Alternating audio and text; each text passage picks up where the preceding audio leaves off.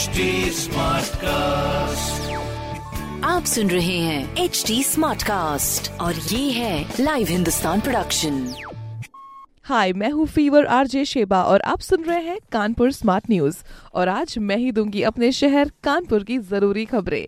तो सबसे पहली खबर की ओर मैं बढ़ना चाहती हूँ, जिसमें एक बात का करीब करीब कंफर्मेशन हो चुका है, वो है मॉनसून का।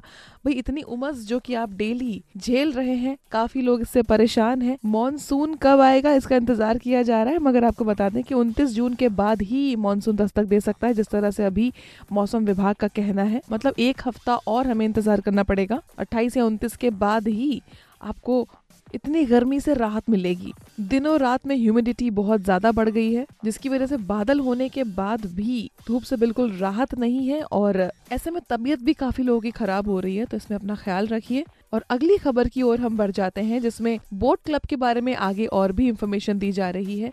बोट क्लब गंगा बराज के पास में है और जहाँ पर 25 जून से काफ़ी सारे बदलाव देखने को मिलेंगे, जिसके लिए तैयारी अभी चल रही है। बोट क्लब का भी नज़ारा बदला बदला सा लग रहा है, जहाँ पर अभी फ्लोटिंग जेट लगाई गई है। मतलब पीएसी बैंड की जो धुन है, गंगा में जो वाटर स्कीइंग कराया जाएगा, बोट पर झंडे होंगे। बहुत ही ज़्यादा खूबसूरत नज़ारा देखने को मिलेगा, जिसकी तैयारी हम आप तक पहुँचा रहे हैं।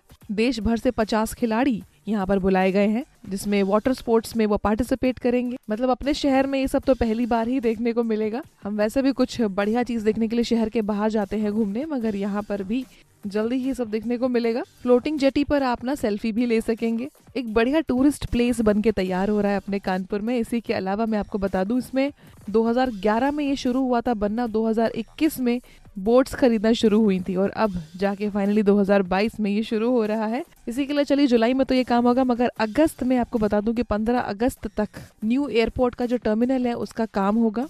हाँ जी, अपने कानपुर का जो चकेरी एयरपोर्ट है, वो कुछ ऑफिसर्स की लापरवाही की वजह से दो साल तक काम लेट हुआ।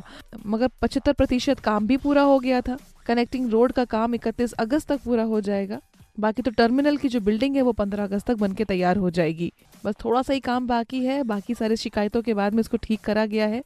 अगले तीन चार दिनों में एयरफोर्स ए के बीच में जो समझौता है, ये भी फाइनल हो जाएगा। पीडब्ल्यूडी के जो हेड है, यहाँ पर उन्होंने बताया कि प्रयागराज नेशनल हाईवे से हमारे हवाई अड्डे के भवन तक को कनेक्टिविटी रोड मिलेगी। बाकी अगली मैं आपको कनेक्ट कर देती हूँ। एक और खबर से, जो कि 15 जुलाई तक के लिए आपको बता देती हूँ, झांसी मुंबई रूट की जो ट्रेनें हैं, उसमें से 32 ट्रेनें रद्द हैं। 30 जून से दोहरीकरण की वजह से इन ट्रेनों को कैंसिल किया गया है। ये भीमसेन, गोपामाऊ रसूलपुर और पामा रेलवे स्टेशन के बीच में काम होगा। तो इस रूट में अगर आपको ट्रैवल करना है, वाया कानपुर होके जाती हैं ये सब गाड़ियाँ तो इसकी डिटेल्स और नंबर ट्रेन की आप हिंदुस्तान अखबार में ज़रूर पढ़िएगा। बाकी बुक करने से पहले एक बार चेक कर लीजिएगा, क्योंकि काफ़ी सारी ट्रेन कैंसिल कर दी गई हैं।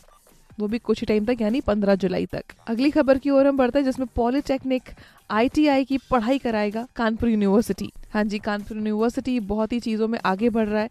छः महीने में ये कोर्सेज शुरू हो जाएँगे। आठवीं पास भी ले सकेंगे एडमिशन आपको पता है।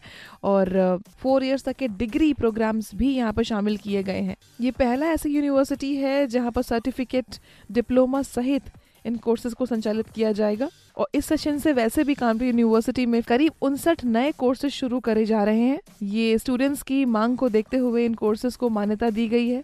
एमओयू भी इसके लिए साइन कर लिए गए हैं।